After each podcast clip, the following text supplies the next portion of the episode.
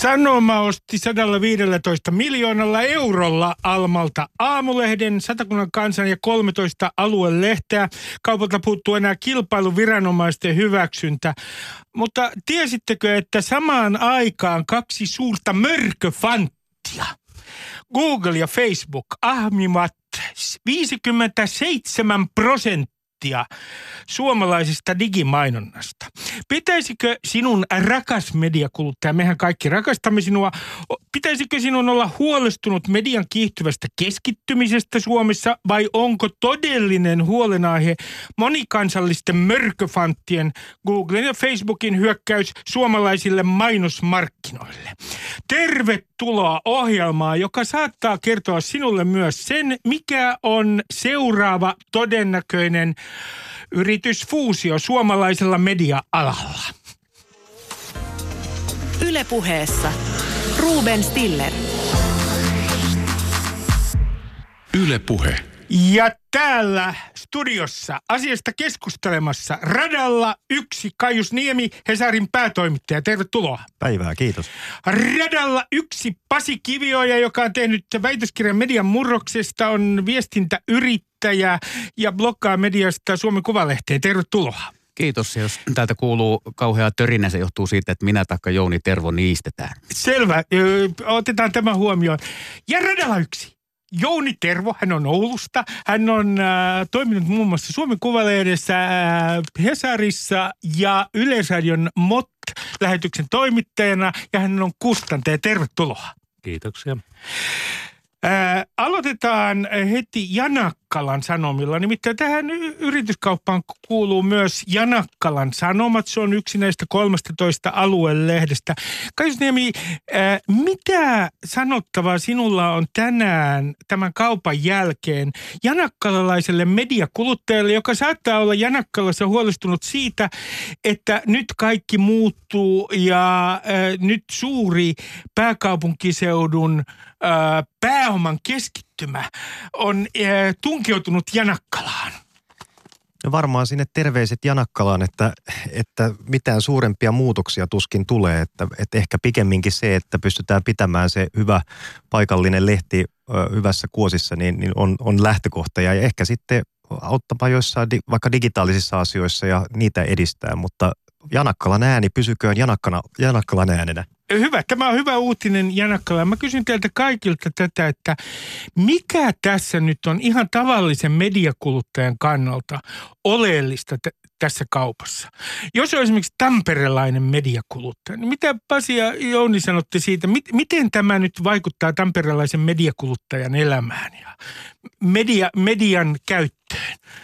No ei välttämättä mitenkään, koska, koska tota, jos puhutaan tamperelaisesta Aamulehden lukijasta, niin hän todennäköisesti saa nauttia jatkossakin siitä paikallisesta sisällöstä. Olkoonkin, että siellä voi olla jotain vaihtojuttuja jostain yhteistuotannosta, jota on tuotettu jossain muualla, mutta niinhän se on ollut tähän asti muutenkin, kun lännen media kuviossa ovat olleet mukana. Mutta tota, hyvä asia sen kuluttajan kannalta tässä kaupassa on se, että omistajana on nyt, jos, jos kilpailuviranomainen tämä hyväksyy, niin omistajalla on, on resurssia ja muskelia kehittää varsinkin sitä digitaalista liiketoimintaa.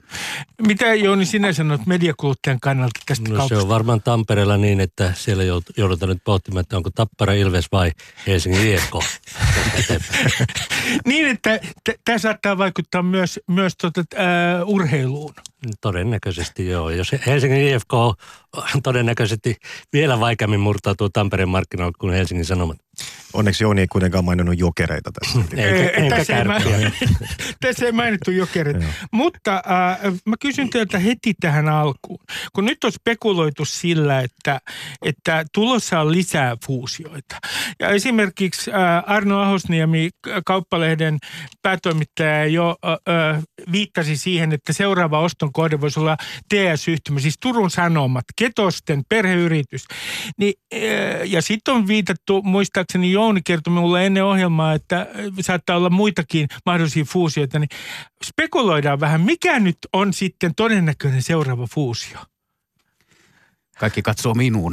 Tuota, niin, Pasi Kivioja katsotaan tässä. Joo, eli tota, no en mä tiedä, se on, mä olin yhtä äimänkäkenä tästäkin kaupasta, että varmaan väärä ihminen ennustamaan, mutta sillä tavalla se Turun Sanomat on hyvä, hyvä lähtökohta, koska se on vielä tämmöinen itsenäinen perheyhtiö, mutta ei ne ketoset tule sitten halvalla luopumaan, että varmasti olisi kalliimpi kauppa kuin mitä, mitä tässä nyt on tehty. Sitten meillä on, on tota, Suomessa on muitakin vastaavia, esimerkiksi Karjalainen, sitten Kaleva, Lapin Kansa, Ilkka Pohjalainen, joka on muuten yksi, yksi esimerkki tästä viimeaikaisesta median murroskehityksestä myös, että siinä, siinä ihan konkreettisesti lehdet yhdistyvät. Ja tässähän nyt ei ole semmoista puhetta ollut, että Aamulehti ja Helsingin Sanomat ainakaan nyt vielä olisi yhdistymässä lehtinä. Ää, ää, mitä Jouni sanoo? No kyllä se mahdollista on, että Sanoma-osakeyhtiö meni, osti Hollannista aikakauslehtiä muistaakseni vähän yli miljardilla eurolla ja Ja menetti siellä kuusisataa miljoonaa rahaa, mutta tuli neljänsadan miljoonan kanssa tänne takaisin ja, ja, ja käytti siitä nyt sataviisitoista miljoonaa ostaakseen no, tuon kaupan ja siitähän jää jo rahaa. Että ehkä, ehkä Sanomat tekee jonkun uudenkin peliliikkeen, en tiedä, mutta tuota, se on mielenkiintoista. Rahaa nyt on ainakin yhdessä yhtiössä ja, ja, ja ehkä vielä ostohalujakin.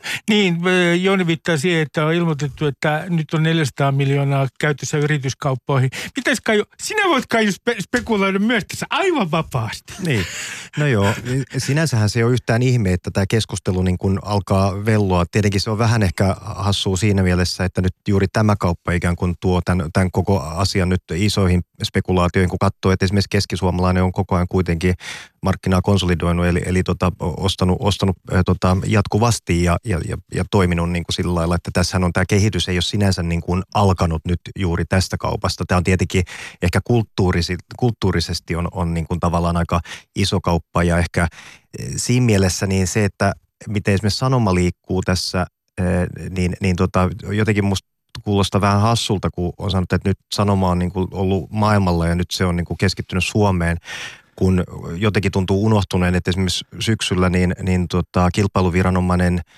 äm, siunasi Iddink-nimisen kaupan äh, tuolla Keski-Euroopassa, joka oli nimenomaan sitten tätä, äh, tätä oppimateriaalikustantamista. Ja tämän kaupan arvo sano, Sanomilla oli, oli kuitenkin kaksisataaseitsemänkymmentäseitsemän miljoonaa, kun tämä kuitenkin oli tämä nyt, tämä Aamulehti, Satakunnan Kansa ja nämä äh, tota, äh, aluelehdet, niin tämä oli, oli kuitenkin sataviisitoista miljoonaa. Eli itse asiassa tämä kauppahan ei ole valtavan iso, mutta tämä on kulttuurillisesti mm. iso ja, ja tietyllä, tietyllä tavalla ehkä siinä mittakaavassa. Mä, mä, mä kysyn tästä, siis sun mielestä tämmöinen niin sanottu, kuten kaikki sanovat nykyään, narratiivi, eli tarina tästä kaupasta, että mihin äh, Jouni viittasi, että Sanomat lähti äh, tulta purjeissaan maailmalle, sitten se joulukuussa muun muassa myi äh, Hollannissa aikakauslehtiään äh, ja äh, kun sanotaan siis, että se palaa kotimaahan maailmalta, niin tämmöinen tarina on sun mielestä täysin ikään kuin harhainen. Että strategia olisi muuttunut niin Sanomissa, että keskitytään kotimaahan. Ei, niin, ei se välttämättä harhainen. Mun mielestä siinä on ihan, tämä on niin kuin kunniallinen tarina siinä mielessä, että kuitenkin tämän kaupan perusteet ei ole niin kuin valtapoliittiset, vaan ne on oikeastaan ihan yksioikoisesti siinä, että, että niin äh, näille, äh, näille äh, alueellisille uutislehdille niin kuin on mahdollisuus rakentaa semmoinen pitkäjänteinen, turvallinen tulevaisuus, mutta niin ikään myöskin Helsingin Sanomille. Mutta sitten ehkä se, että jotenkin mä ajattelin, että sitten neljäsataa miljoonasta, mikä nyt on tuon Hollannin kaupan jälkeen kieltämättä siellä kassassa ollut rahaa, niin ö, meidän kuitenkin hollantilainen toimitusjohtaja Susan Duinhofen on, on ö, useasti todennut, että kuitenkin pääosa siitä rahasta todennäköisimmin suunnataan sinne oppimateriaalipuolelle, joka käytännössä on siis kansainvälistä. Että tämä ei ole musta nollasummapeli tai jotenkin sillä lailla, että nyt se kaikki rahat jotenkin tänne Suomeen. Nyt, nyt on sillä tavalla tietyllä, tietyllä tavalla nähtävissä jonkinlaisena strategiamuutoksena, että tämä oppimateriaali on, on niin kuin toinen semmoinen kivijalka, joka Sanomilla nyt on ja siihen selvästi satsataan ja, ja ei välttämättä ole ollenkaan väärä suunta. En sitä pysty arvioimaan, mutta, että, mutta selkeästi niin kuin ne on niin kuin kaksi eri maailmaa, jossa niin kuin liikutaan ja, ja, ja tuota, niiden niin kuin vertaaminen toisiinsa. Se on tavallaan niin kuin kaksi liiketoimintoa samassa yhtiössä ja sitten niitä painotuksia haetaan. Ja nyt tämä siirtyminen tänne kotimaan markkinalle niin on aika mielenkiintoinen. Että, ja sen ne perustelut, mitä siitä on kerrottu, niin, niin, niin ainakin minut ja varmasti aika monet muutkin, niin kuin Pasi tuossa sanoi, niin yllätti tämä kauppa ja kaupan suunta ja sitten tavallaan se, että, että siinä ikään kuin nostettiin kaksi ehkä merkittävää suomalaista maakuntalehteä ja, ja, ja kolmetoista muuta lehtiä tuli kaupan päälle ja, ja, ja sen jälkeen sitten tavallaan, että mitä Sanomat tekee maalla olevilla pienillä aluelehdillä ja Ja, ja tuota, väki sieltä vähenee ja vanhenee ja, ja näiden lehtien niin kuin lukijakunta. Että Digikous Janakkala on tämä projekti, mutta mielenkiintoista nähdä, että miten se toteutuu.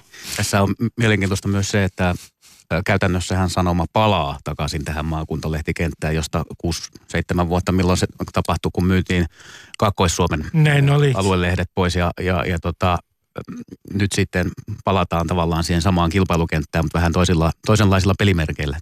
No onko nyt niin kerta kaikkiaan, että pelin henki Pasi Kivioja on tällä hetkellä se, että joko fuusioidut tai kuolet. Toisin sanoen tämä niin sanottu digitalisaatio, joka on nykyään jo aika niin kuin välillä tuntuu, että se on aika epämääräinenkin termi, niin, niin, niin tämä aiheuttaa sen, että, että on kerta kaikkiaan näillä pienillä tekijöillä ei ole mitään mahdollisuuksia tässä pelissä? Tuosta jäi vielä mainitsematta se vaihtoehto, että voi, voi myös niin kuin tota, lypsää sen lehmän tyhjiin ja sitten myydä tai myydä sen heti, jos sen joku vielä suostuu ostamaan. Eli tämä on ihan niin kuin strateginen valinta siltä mediayhtiöltä, että minkälaisen strategian valitseeksi sen, että rahat pois ja myyntiin, ää, ottaaksi sen linjan, että nyt fuusioidutaan jonkun hyvän kumppanin kanssa vai lähdetäänkö kehittämään sitä toimintaa, laajentumaan mahdollisesti ihan toiselle toimialalle. Niin esimerkiksi niin Keskisuomalainen on tehnyt sitä, että siellä on munkinlaista bisnestä. Ja Alma Media on vielä parempi mm. esimerkki, että siellähän on seitsemänkymmentä prosenttia alkaa olla jo niin kuin digitaalista bisnestä, joka ei välttämättä ole ollenkaan niin kuin tämmöistä mediasisältöjä, mitä on totuttu heiltä odottamaan. Eli, eli siinä ne vaihtoehdot käytännössä tässä maailmantilanteessa on. Ja kyllä se niin on, että jos katsoo noita pieniä toimijoita, vaikka niitä paikallislehtiä, niin hehän ovat saaneet todella hyvän vetoavun sieltä jo Alma Median digitaalisesta kehityksestä, kun he ovat olleet osana sitä isoa konsernia, joka niin kuin kehittää digitaalista liiketoimintaa. Esimerkiksi Iltalehden niin kuin verkkopalvelu on tuommoinen kehitysalusta ollut koko konsernille, ja sieltä he ovat saaneet teknistä apua, alustoja, osaamista, tietotaitoa, ja ovat, ovat saaneet ne niin kuin nykyaikaiselle tasolle ne verkkopalvelunsa. Jos se ei vielä ole, niin varmasti hyvin pian ovat, koska nyt omistajana on toinen digimedian osaaja, Sanoma. Miten sinä, Kaius, sanot tästä, että pelin henki tulee Suomessa olemaan se ää, tässä median, miten mä sanoisin, mediatalojen puolustus, sankarillisessa puolustustaistelussa, että fuusioidut tai kuolet. Toisin sanoen se ei lupaa hyvää esimerkiksi Kalevalle Oulussa, eikä se lupaa hyvää ää, perheomisteisille yrityksille niin kuin T S-yhtymä Turussa. No, onhan toisaalta Kalevakin tässä kauppaa tehnyt, että tota, et, et, et jos ajatellaan vaikka Lapin Kansaa, Et, et, mä, mä oikeastaan olennainen juttu on se, että et, et tässä niinku, tää on, tää on niinku laji, jossa jos halutaan säilyttää uutismedia tämmöisessä niinku, sanomalehtien digitalisoituvassa ajassa, niin kyllähän se tietenkin ne, se yhdessä pelin pelaaminen on huomattavasti turvallisempaa kuin yksin jääminen. Ja sitten kukin taplaa tyylillä, että miten se tehdään ja näin poispäin, että, että, että niin kuin, onko siinä. Mutta kyllä uskoisin, että tämä, tämä kauppa, niin tässä on myöskin mukana ikään kuin kulttuurillisia arvoja, jotka liittyy siihen, että, että, tota, että pidetään huolta kuitenkin näistä paikallisista ja, ja, tota, ja alue, alue, alueuutismedioista, ja että se ei ole niin kuin yhdentekevää. Hyvän tekeväisyyttähän tämä ei ole, niin kuin toimitusjohtajamme totesi, että kyllä tässä haetaan ihan kannattavaa, järkevää niin kuin liiketoimintaa, mutta että jos ajatellaan sitten se, että mikä rooli niin kuin milläkin ö, yhtiöllä on, niin kyllä mä näkisin, että on ö, mukava työskennellä semmoisessa yhtiössä, jossa myöskin näillä arvoilla on, niin kuin, on, on ö, tärkeä, tärkeä rooli. Näetkö sä miten historian havinaa siinä, että kun Hesarin esimerkiksi aatteellinen tausta on nuorsuomalainen, tai tarkemmin sanottuna vielä nuorsuomalaisten sosiaaliliberaalissa siivessä. Se on Hesarin ää, ja Päivälehden ää, ideologinen tausta. Ja sitten Aamulehti Tampereella. Sen ää, ideologinen tausta on konservatiivinen. Se on kokoomuksen linnake ollut. Niin onko tässä nyt mitään merkitystä tällä historialla? Onko tämä jollain tavalla niin kuin jonkinlainen ää, ää, ikään kuin Äh, jonkinlainen tuota, tämmöinen suuren kaaren päätös tämä, että Hesari ja Aamulehti on samassa? Toi on itse asiassa hyvä kysymys, Laftassa. Että jos tämmöinen kauppa olisi tehty niin kuin vuosikymmeniä sitten, niin silloin silloin olisi ollut tämmöinen poliittinen ja valtapoliittinen ikään kuin ulottuvuus ja, ja niin edelleen. Et se on totta, että Hesarin niin kuin juuret on nuorsuomalaisuudessa ja Eero Erkon ja, ja, ja, ja K J. Stolberin, jotka oli molemmat niin kuin Päivälehden ja Helsingin Sanomien tota, toimituskuntaa, niin heidän tämä sosiaaliliberaalinen niin kuin näkemys oli se niin kuin tavallaan lehden, lehden niin kuin kantava näkemys.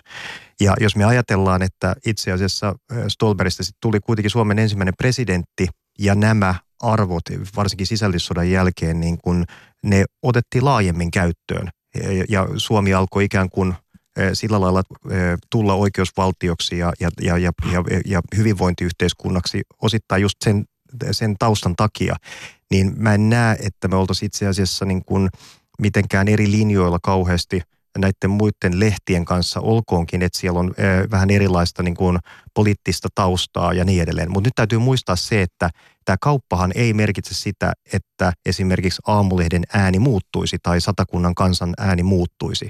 Että, että siellä vastaavat päätoimittajat pitää huolta siitä, että lehdet pysyy jatkossakin sellaisina, että ne puhuttelee parhaiten sitä paikallista lukijakuntaa niin Tampereella kuin Porissakin.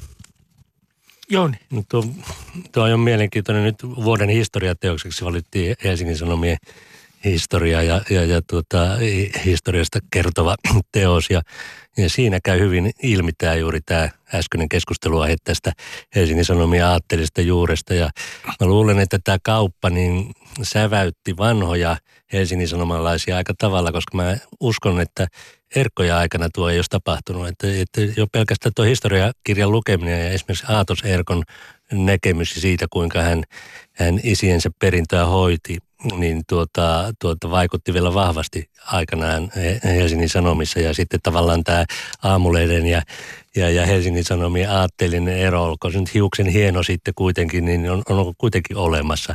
Ja sitten mitä tuohon, tuohon tulee tähän itsenäiseen linjaan, että Aamulehti ja Satakunnan Kansa noudattaa, noudattaa omaa itsenäistä linjaa, josta päätoimittaja vastaa, mutta nyt kun sitten omistus yhdentyy, niin mikä on sitten omistajan tahto ja jota sitten päätoimittaja sitten, sitten joutuu, joutuu huomioimaan, niin varmaan vähän aikaa tapahtuu niin, että, että, että, että he jatkavat siellä ja ylpeät satakuntalaiset ja pirkanmaalaiset tekevät omalla tavallaan, mutta tuota, aika näyttää sitten, että kuinka kuinka itsenäisenä tämä suuruuden ekonomia tahtoo johtaa yhdenmukaisuuteen. Mä... Niin, siinä on ehkä vähän muutama juttu, jos mä ajattelen, että, että mitä Aatos Erkko olisi tästä ajatellut, niin on, on, on oikeastaan sillä tavoin niin kuin liittyy myös siihen aikaan. Että täytyy muistaa, että esimerkiksi Satakunnan Kansa ja, koko, ja oli, oli niin kuin kokoomuksen äänen kannattaja yhtä lailla kuin, kuin Aamulehtikin sinne kahdeksankymmentäluvun taitteeseen asti.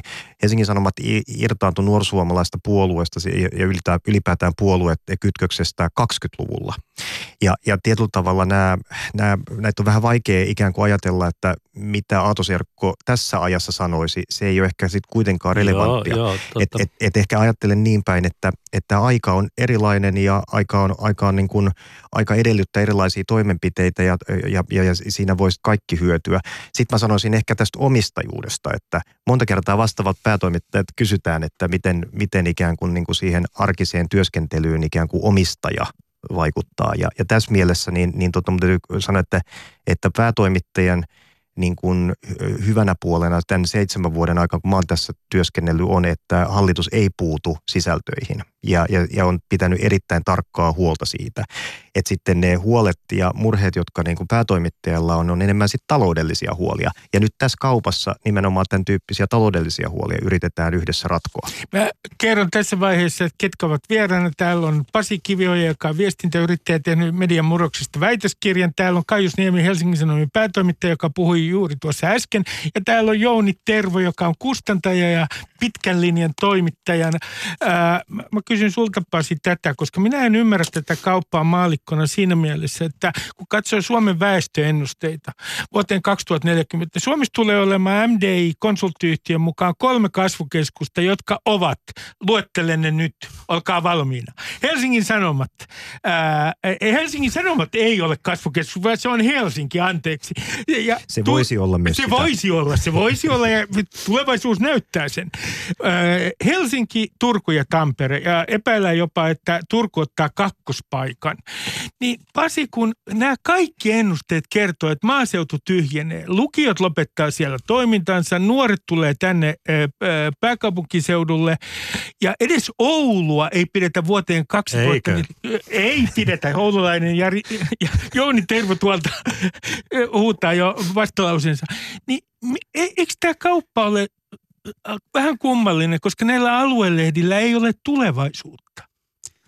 No jos tollain muotoilee, niin kuin sä sen sanot, niin siitä näkökulmasta voi vaikuttaa kummalliselta, mutta että siinä selvästi ostaja näkee jotain synergiahyötyjä saatavan siitä, että niitä lehtiä julkaistaan myös siellä kasvukeskusten ulkopuolella. Ja voi jopa olla niin, että siinä on jotain tämmöistä pientä aatteellistakin taustaa taustalla. Se ei ole pelkästään kylmää pörssiyhtiölogiikkaa. Et aatteellinen tausta voi olla siis se, että, että halutaan journalismia kuitenkin tukea tässä maassa. Tämä voi olla, voi olla tuota hurskasta toiveajattelua, että tämmöistä ajattelua olisi, mutta se on mahdollista. Ö, mutta näet, näetkö sinä siis, jos ajattelee keskisuomalaista, joka on tehnyt ö, paljon yrityskauppoja, joka on maakuntien Suomen edustaja, jolla on, kun katson tästä, noin kaksikymmentä prosentin markkinaosuus, niin Niin kun sen omistukset aika pitkälti todellakin ovat tuolla maakunnissa, niin jos ajattelee tätä väestökehityskäyrää, niin se ei näytä kovin hyvältä keskisuomalaiselle, joka on nyt Sanoma-osakeyhtiön haastaja. Niin, toisaalta keskisuomalaisella on hyvin tiukkaa kilpailua täällä Etelä-Suomessa Sanoman kanssa, että tässä niin kuin pääkaupunkiseudulla kisaillaan Helsingin, Espoon, Vantaan ja, ja, ja lähikuntion lukijoista.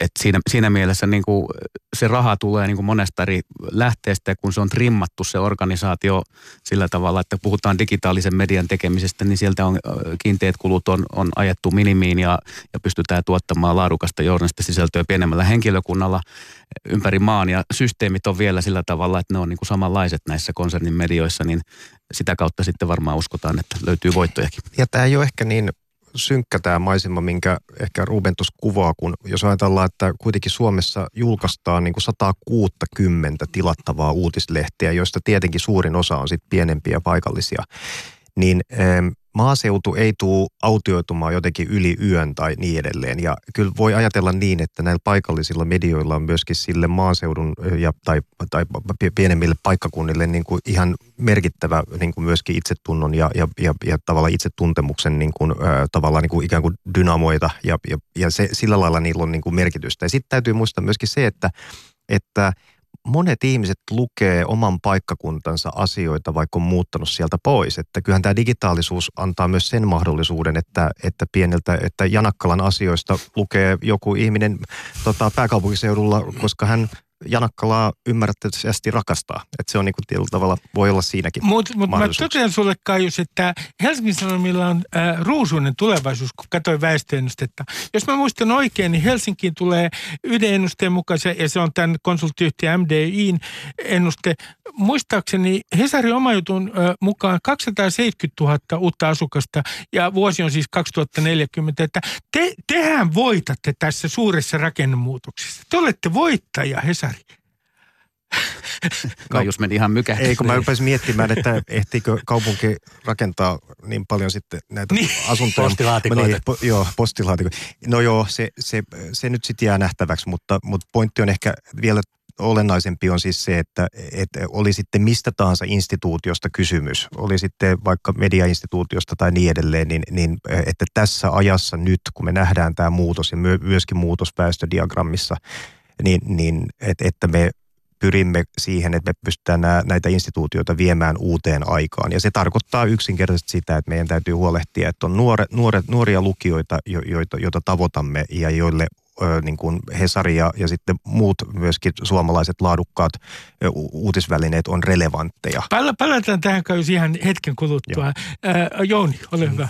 Tuosta paikallisuudesta, että digitalisaatiossa on se puoli, että se avaa niin kuin kaikki kanavat oikeastaan melkein mihin tahansa, että maailma on niin kuin, niin kuin puhelimen päässä tai, tai jonkun päätelaitteen päässä ja, ja se lisää myös sitten toisaalta tätä paikallisuuden tarvetta, että se on ihan selvästi nähtävissä, että ihmisten, ihmisten tarve saada paikallisia lähellä olevia asioita tietoonsa niin, niin kuin lisääntyy.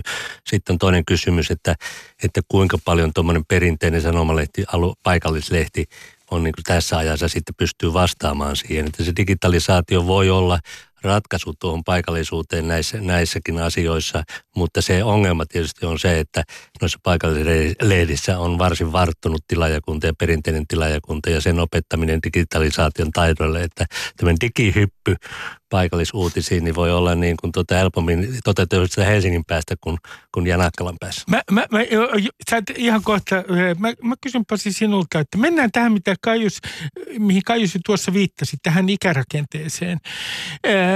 Ja siihen, että pitää saada nuoria kuulijoita. Minun pitää saada nuoria kuulijoita. Nuoret kuulijat, rakastan teitä. Teillä on just oikeat arvot ja teillä on mieletön pöhinä. Se oli epätoimainen yritys saada nuoria kuulijoita, mutta tämähän on median yleinen ongelma. Miten saadaan uusinnettua yleisösuhde? Niin jos mä esitän sinulle vähän kärjistetyn väitteen, niin kuitenkin näitä instituutioita, Yleisradioa ja myös monia sanomalehtiä tietysti, pitää yllä yli neljäkymmentäviisivuotiaat, joiden mediakäyttäytyminen on ennakoitavaa, jotka ovat eläneet vielä siinä vanhassa maailmassa. Heillä on jopa rituaaleja, puoli yhdeksän uutiset ovat edelleen jollekin rituaali, samoin printti Hesari jollekin ikäluokan edustajille rituaali. Niin yli neljäkymmentäviisivuotiaat ovat tämän suomalaisen median, miten sanoisi, graniittinen perusjalka. Ainakin he ovat maksukykyistä porukkaa. Että jos katsotaan vaikka printtilehtiä, jotka nyt on siis niin kuin koko ajan vähenemässä, mutta jos katsotaan, itse olen tutkinut iltapäivälehtiä ja siellä printin isoin lukijaryhmä ovat yli kuusikymmentäviisivuotiaat ja huomaa tietysti, yes! Kun katsotte lööppejä, niin siellä on terveysaiheita joka päivä ja ne kiinnostaa sitä kohderyhmää, että that's okay.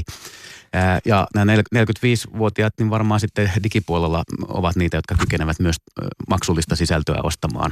Et sillä tavalla ovat tärkeä ryhmä, mutta että ehkä siinä, siinä voi lehdistö, sanomalehdistö katsoa peiliin, että ei tarpeeksi ajoissa ryhdytty voimakkaisiin toimiin nuoren yleisön kiinni pitämiseksi. Että se on, ollaan myöhässä sinun no, mielestäsi. Ollaan, no siis ei voi sanoa, että ei olisi mitään tehty, koska olen itsekin ollut sitä työtä tekemässä Sanomalehtien liitossa ja pohdittiin kovasti erilaisia kampanjoita, että millä saataisiin tämmöinen vaihe, kun, kun tota, nuori lähtee kotoa pois, hän ei enää tilaa lehteä, niin miten saataisiin sitten vaikka mummot ja mammat tilaamaan hänelle paikallinen lehti. Ja siihen käytettiin paljon ruutia, mutta sitten olisi varmasti pitänyt olla kaiken tyyppistä niin kuin luovaa kehitystä enemmän silloin, ja se, sitä ei ehkä otettu niin vakavasti sitten kuitenkaan. Ö, ö, Kaius ja sitten Jouni. Niin. Mä jotenkin ajattelen, että, että se mikä on kannustavaa, on itse asiassa juuri se, mitä, miten me emme puhuneet silloin ehkä tota kaksituhattaluvun lopussa. Silloinhan me harhaisesti ajateltiin, että niin kuin sanomalehtien ongelmat tulee ö, muotoutumaan niin kuin tämän akuutin tilaajakadon myötä. Ja silloinhan katse oli niin kuin printtitilauksissa. Ja siihen liittyi tämmöinen hokema, ihan papukaijamainen hokema, että nuoret eivät ole valmiita maksamaan mistään digitaalisessa. Kun itse asiassa se oli me. Se oli meikäläiset niin kuin keski-ikää käyvät, niin kuin käyvä väestö, joka oli nähnyt sen internetin alkuajan, jolloin mitään ei pystynyt internetissä oikein kunnolla ja turvallisesti maksamaan. Nykyään kaikki transaktiot nuoret tekee käytännössä mobiililla, jolloin, niin kuin, jolloin myöskin se ikään kuin se kynnys maksaa digitaalisesta sisällöstä on huomattavasti matalampi. Ja tämähän me nähdään ihan konkreettisesti. Mä annan niin kuin tästä vaan käytännön esimerkin, että millä Hesari sai oman tilaajakantansa keski-iän niin kuin alenemaan hyvin nopeasti ja sitten tilaus, tilaaja, tilauskannan kasvamaan ensimmäistä kertaa kaksikymmentäviisi vuoteen vuonna kaksituhattaseitsemäntoista, niin se tapahtui nuorten, nuorten tilaajien ansiosta ja, ja nimenomaan digitaalisten tilaajien, tilausten ansiosta. Ja, ja tota, se nopeus itse asiassa yllätti meidät. Ja nyt se kysymys, mihin Jouni viittaa, on, että onko tämä vaan niin kuin tehtävissä ikään kuin Helsingistä käsin tai näin poispäin? Mä väittäisin, että itse asiassa ei. Että, että meillä on, me nähdään, että esimerkiksi Aamulehti ja Satakunnan Kansa on tehnyt tosi hyvää jälkeä. Aamulehden digitaaliset tilaukset kasvoi viime vuonna kuusikymmentä prosenttia. Ne, Näiden no, molempien se... lehtien siis itse asiassa niin kuin digitaalisten tilaajien määrä, siis digi-only-tilaajien määrä on neljätoista prosenttia, joka on merkittävä. Ja, ja sitten se kysymys on, että miten se temppu tehdään sinne, niin kuin ihan sinne pienempiin lehtiin. Mä uskon, että sekin on tosi mielenkiintoinen kysymys, johon meidän pitää niin kuin paneutua.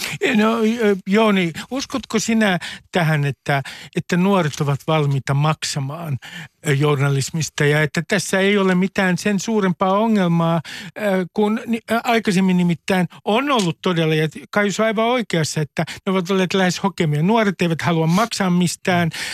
Minä olen sitä mieltä, että nuorisossa onkin paljon vikaa, koska kuulun itse suuriin ikäpolviin melkein. Mutta, mutta uskotko sinä tähän, Jouni, että, että tässä ei tule olemaan mitään suurta ongelmaa, että nuoret ovat alkaneet nyt maksaa digipalveluista? No, en mä osaa sanoa, että onko siinä suurta ongelmaa tai pientä ongelmaa. Siis tota, mä vähän opponoin sitä käsitystä, että aina on puhuttu, niin kauan kuin mä oon ollut neljäkymmentäyksi vuotta muistaakseni tai neljäkymmentäkaksi vuotta tekemissä median kanssa jollakin tapaa, siis ammatillisesti, niin joka aika huikea pitkä aika jo omasta mielestä, ikävä kyllä sanoa näin, mutta tota, näin monenlaista. Mutta mut, mut, tuota, aina on puhuttu tästä samasta asiasta, että miten, nuor, miten saadaan nuoret lukemaan lehtiä ja miten saadaan nuoret kuluttamaan mediaa. Ja, ja kun, kun, kun nuoret varttuu, niin ne alkaa tarttua siihen mediaan. Ja se media voi muuttua ja median pitää muuttua niiden käyttötapojen mukaan. Ja silloin tu, syntyy niinku niitä uusia asioita.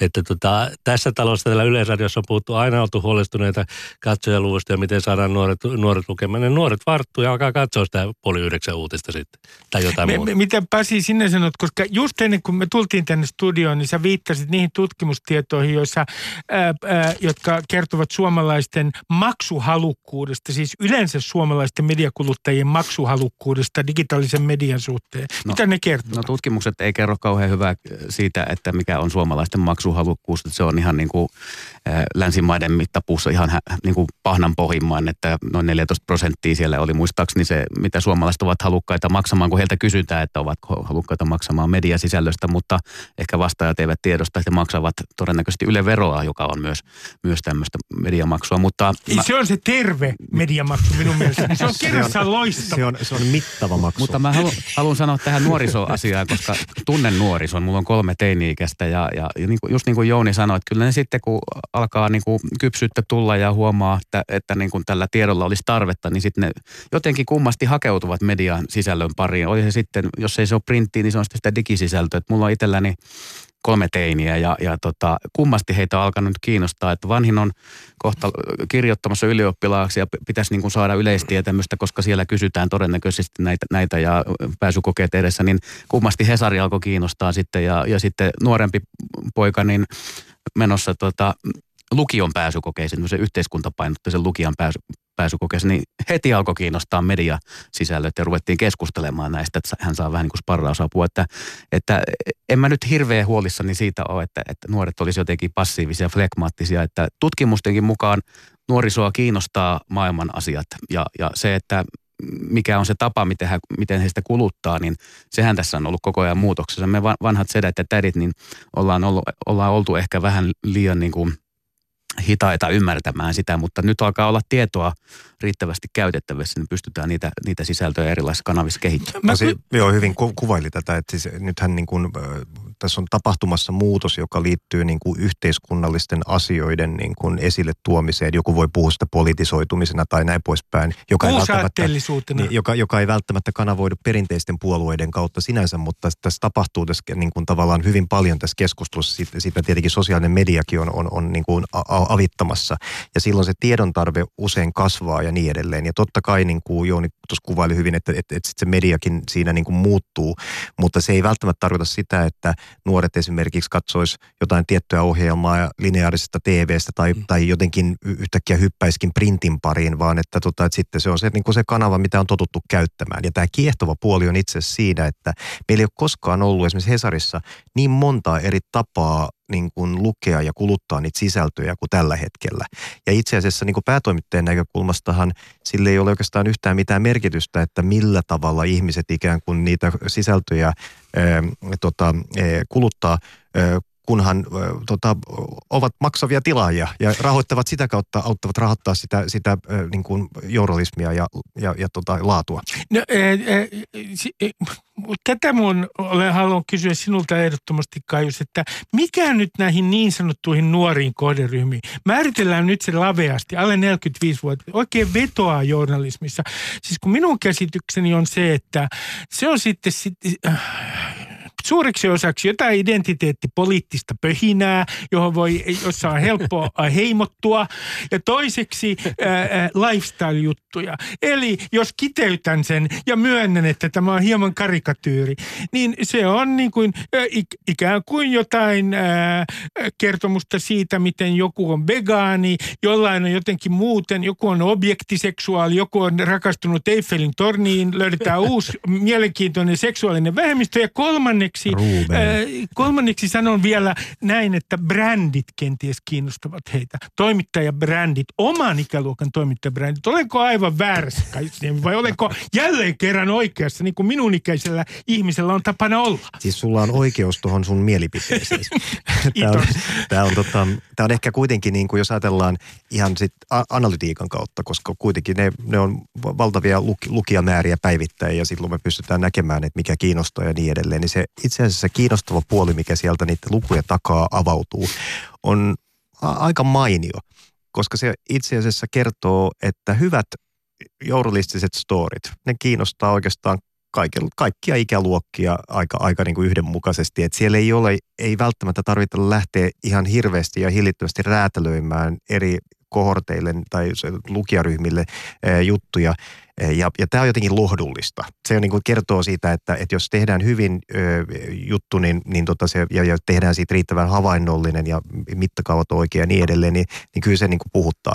Toki sitten täytyy sanoa, että on tiettyihin ikään kuin elämänvaiheisiin liittyviä aihealueita, sanotaan vaikka niin kuin perheasiat ja sen tyyppiset, niin, niin tota, totta kai niillä on sitten ö, oma selkeästi niin kuin tarkennettu kohderyhmä ja, ja näin poispäin, mutta, tota, mutta yleisesti ottaen täytyy sanoa, että se, että me tehtäisiin jotenkin hirveästi niin kuin räätälöitäisiin esimerkiksi nuorille erilaisia juttuja, niin ei se ole ajan henki. Se, on, se että se on niin kuin kunnollista journalismia ja katuuskottavaa sellaista, niin, niin tuota, se on se kaikkein tärkein juttu.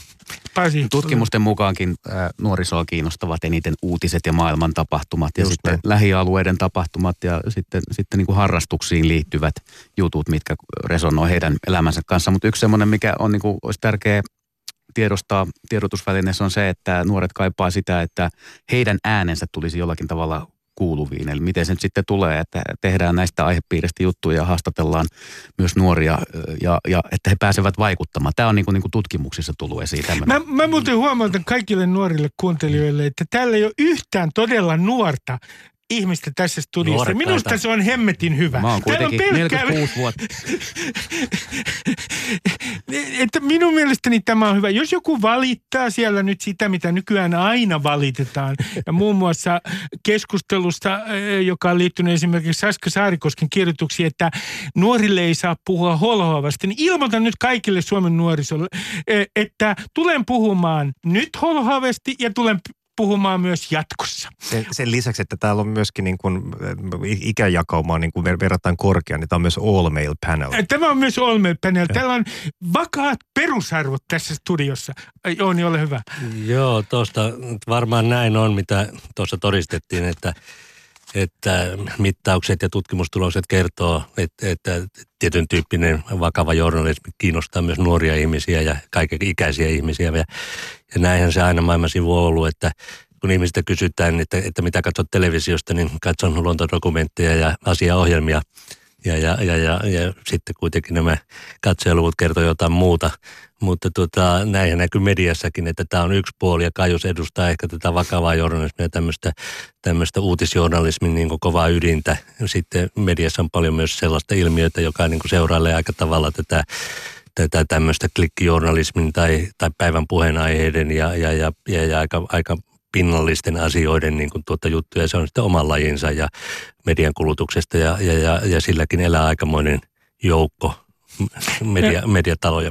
Mä äh, kerron, ketkä ovat vieraana tänään. Täällä on Kaius Niemi, Hesarin päätoimittaja. Täällä on Jouni Tervo, joka on kustantaja ja pitkällinen toimittaja. Pasi Kivioja, joka on äh, mediabloggeri ja viestintäyrittäjä ja tehnyt väitöskirjan median äh, murroksesta. Mutta nyt mennään tähän kansalliseen taisteluun. Nimittäin ajattelin tässä ohjelmassa äh, julistaa kansallisen taistelun alkaneeksi. Olen mielelläni äh, johtamassa tätä sotaoperaatiota, äh, jos joku niin haluaa ja huomaan, että kukaan ei halua. Nimittäin kansallisen pääomaan on yhdistettävä voimansa. Ja sen on yhdistettävä media-alalla voimansa näitä kahta mörköfanttia, Googlea ja Facebookia vastaan, jotka nyt nielevät jo viisikymmentäseitsemän prosenttia suomalaista digimainonnasta. Mitä te sanotte tästä ihan mun perusväitteestä, että meidän on niin kuin kerta kaikkea yhdistettävä voimamme kansallisen pääoman puolustukseen ja kerta kaikkiaan kansalliseen sankarilliseen taisteluun, torjuntataisteluun. Sä oot nyt kymmenen vuotta myöhässä. Sä olisi pitänyt olen tehdä jo aikaisemmin. Vain kymmenen vuotta? Millä tavalla olen myöhässä? No siis tota, kaksituhattakymmenen siinä, siinä tota sen hujakoilla niin alkoi tämä Googlen ja Facebookin nousu. nousu ja ja tota, tietysti silloin olisi pitänyt ottaa asia jo vakavasti. Mutta se on tietysti semmoinen kysymys, että hyvä tässä viisastella, että pitäisi tehdä näin taikka noin. Mutta niin, tämmöisiä, tämmöisiä jäteille on hirveän vaikea täältä pienestä Suomesta pienten mediayhtiöiden niin kuin lyödä, lyödä niin kuin kapuloita rattaisiin, että he pystyvät tarjoamaan esimerkiksi ilmoittaja-asiakkaille hyvinkin edullisia mainoshintoja. Mä voin laittaa Facebookiin mainoksen ja kohdentaa sen vaikka nyt sinne Tampereelle, niin pistän pari kolmekymppiä, niin mä saan ihan hyvin näkyvyyttä. En mä Tampere, Tampereelle laittaisi Aamulehteen ilmoitusta, koska menee monta tonnia siihen. Mutta et... älä, älä, älä Pasi noin. Se nimittäin, tota, mutta toi on, ehkä tämä kysymys on, on niin, että, että tota, jotta ymmärtää tämän mittakaavan, niin kultaisina vuosina joskus, niin, niin aikoinaan, niin kuitenkin nämä mainostulot saattoi olla lehdille siis niin kuin liikevaihdosta semmoinen kaksi kolmasosaa jopa. Ja nyt me ollaan kuitenkin niin kuin tietyllä tavalla, jos ajatellaan ihan yleistä kehikkoa niin kuin Suomessa maailmalla, niin, niin tota se, se on usein voi lähteä, niin kuin lähestyä semmoista yhtä kolmasosaa, jolloin siis se on niin mittava, että jos ihmiset kysyy, että miksi tämmöisiä kauppoja tehdään, kun nyt mikä tällä viikolla, niin, niin eihän se tavallaan se, tämä yhdistymiset, niin se liittyy nimenomaan siihen, että, että tämä on ollut niin valtava tämä muutos. Ja tämä muutos on just, niin kuin Pasi sanoi, tapahtunut sen finanssikriisin jälkeen, kaksituhattakahdeksan jälkeen, jolloin ikään kuin se ehkä se onneton puoli siinä niin Suomessa kuin muualla maailmassa oli, että ikään kuin riittävän ajoissa ei kyetty suhteuttamaan sitä toimintaa niin nopeeseen murrokseen. Et muistatte varmaan, että kaksituhattaluvun alussa oli tätä teknologia-asiaa paljon ja jopa ku, vähän teknologiakuplaakin siinä ja niin edelleen. Eli tyy, tyypilliseen tapaan lyhyen aikavälin niin kuin iso internetmurros niin kuin yliarvioitiin ja sitten unohdettiin itse asiassa se, että tämä hiipii sitten niin kuin pikkuhiljaa ja sitten se tulee kovaa vauhtia niin kuin tavallaan eteen. Ja Mut... nyt se kysymys on, että mitä, mikä se seuraava vaihe tässä on? Miten, mitä sä sanot, Kaius, siitä? Minä tietenkin tapojeni mukaisesti karikoin, mutta mitä sanot tästä kansallisen pääoman puolustustaistelusta? Että, että tässä on kysymys loppujen lopuksi siitä, että, että päävastustaja on sekä Google että Facebook. Ja meidän etujen mukaista myös esimerkiksi näiden suurfirmojen pilkkominen, jota ei nyt ihan kovin nopeasti tule tapahtumaan, ei mutta ne ovat se suuri uhka. Ehkä mä ajattelen pikemminkin kuin, että mitä näille firmoille pitäisi tehdä. Se on sitten niin kuin, tämä on ihan hyvä keskustelu, mitä käydään ihan Euroopan unionin tasolla ja niin edelleen. Sitten se toinen asia on kuitenkin sitten, että mihin itse voi niin kuin asioihin vaikuttaa, niin kyllä mä väitän, että tämmöisellä pienellä kielialueella ja kuitenkin niin kuin tämmöisen lukemisen kulttuurin niin kuin vahvassa maassa, niin on aika paljonkin mahdollisuuksia niin kuin ottaa niitä ohjia käsiin ja, ja niin kuin yrittää vaikuttaa siihen, että ihmiset olisi sitoutuneita laadukkaan journalismin tekemiseen, niin kuin musta kuitenkin niin kuin ihan lupaavasti vaikuttaa Suomessa. Et sitten se on se ehkä se juttu, että millä, millä myöskin näitä kansainvälisiä jättejä vastaan, niin pystyy, pystyy ainakin toistaiseksi, mutta eihän tämä helppo. helppo juttu on. Tavallaan tuo kysymys on silleen hassu, että siis sinun kysymyksesi Ruben. Oh.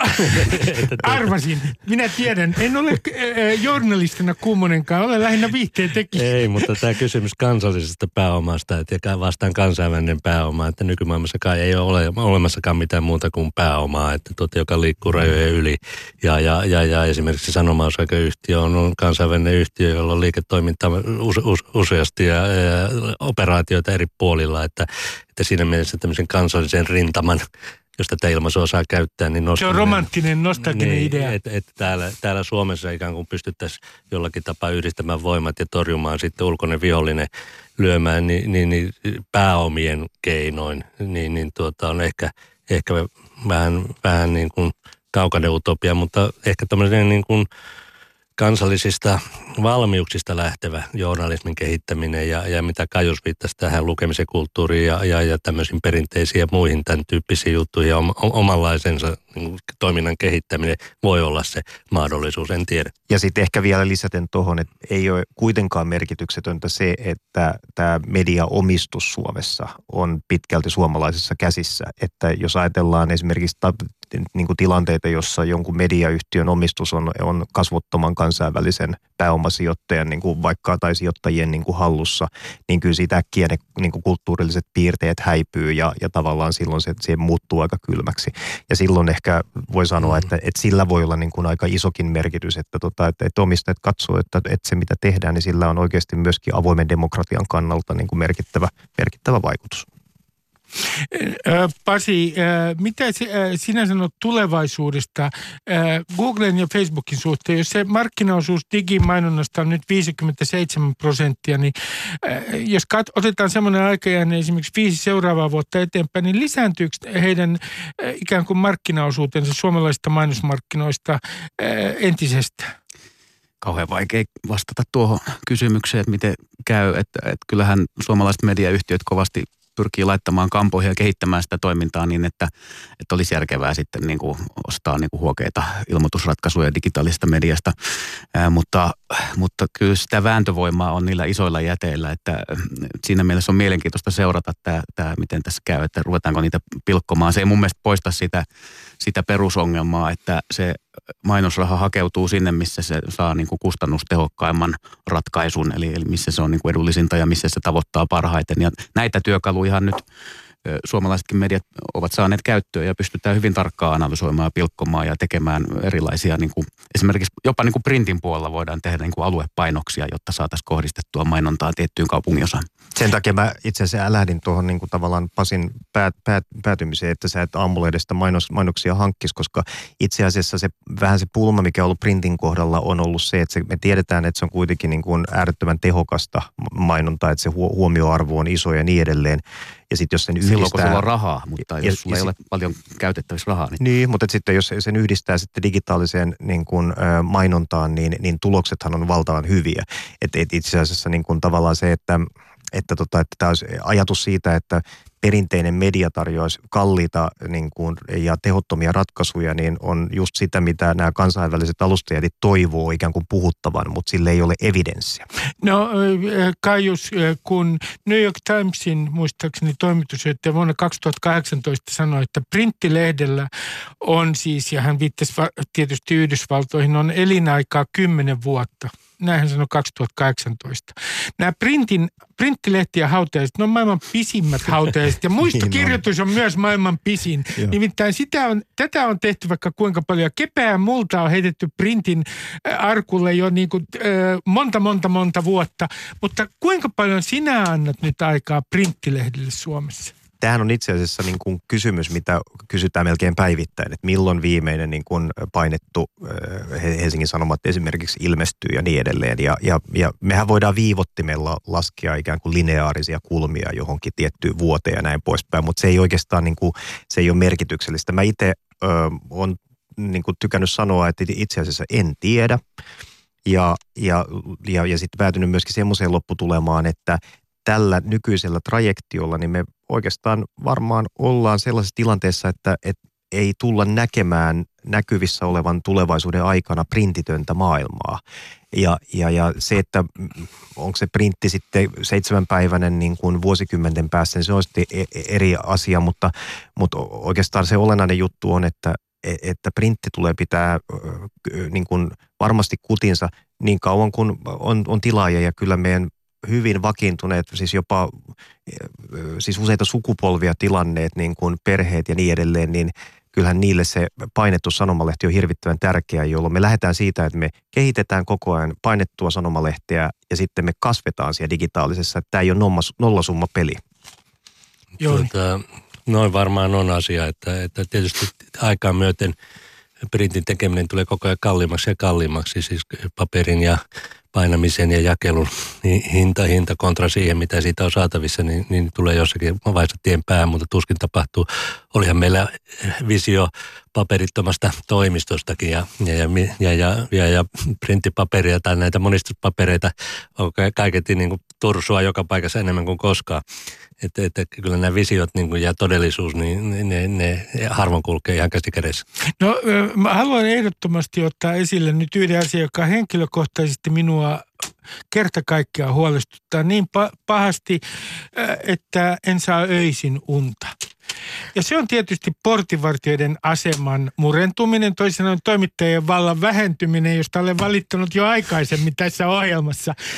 Ja sehän on ollut ihan selvästi näkyvissä. Toimittajien valta tässä yhteiskunnassa osittain sosiaalisen mediankin äh, takia niin on portinvartijana, äh, portinvartijana murentunut.